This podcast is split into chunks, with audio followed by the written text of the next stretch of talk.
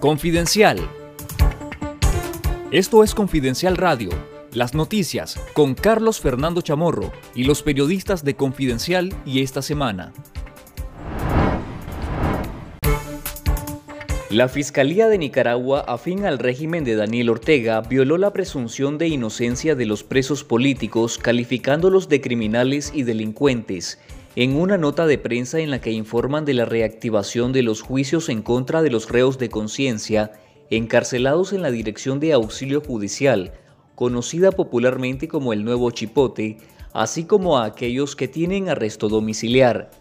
El Ministerio Público acusa a los reos de conciencia de cometer supuesto menoscabo a la integridad nacional, estos mismos criminales y delincuentes han reincidido atentando contra los derechos del pueblo y la sociedad nicaragüense, comprometiendo la paz y la seguridad, señala el comunicado.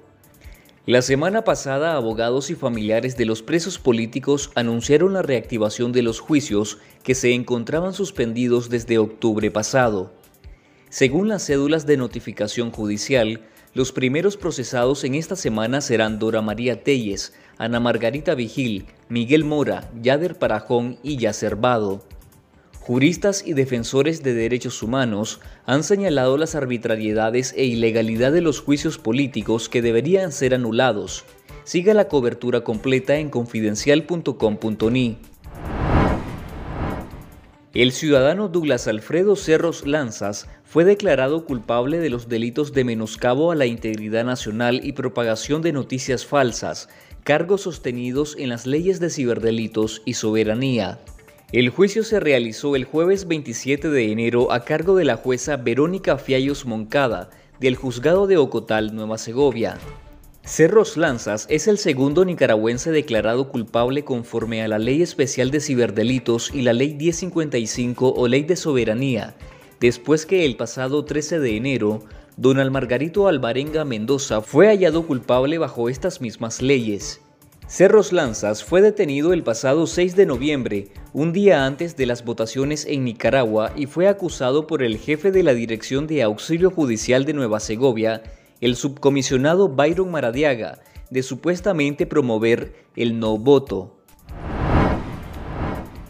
El economista y experto en relaciones internacionales Richard Feinberg señaló que las dictaduras de Anastasio Somoza y Daniel Ortega son similares, aunque ahora los estados autocráticos tienen mayor fuerza ante la presión diplomática y el descarte de insurrecciones armadas.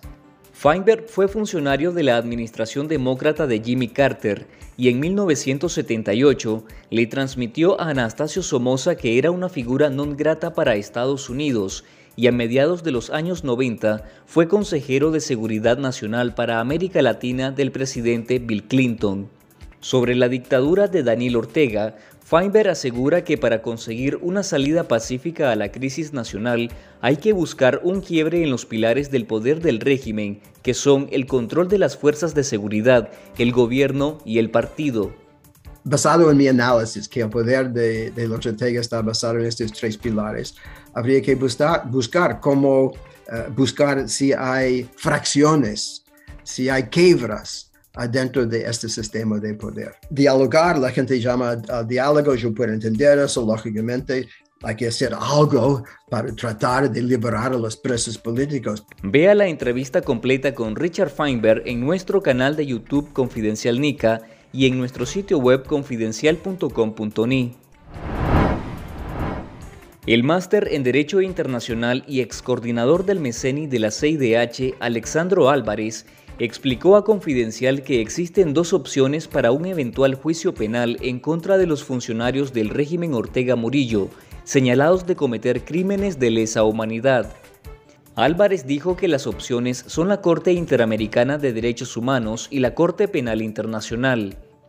El experto explicó que por el lado de la Corte IDH, la Comisión Interamericana es la que prepara y ejecuta la parte procesal, aunque los procesos pueden durar entre 8 o 9 años.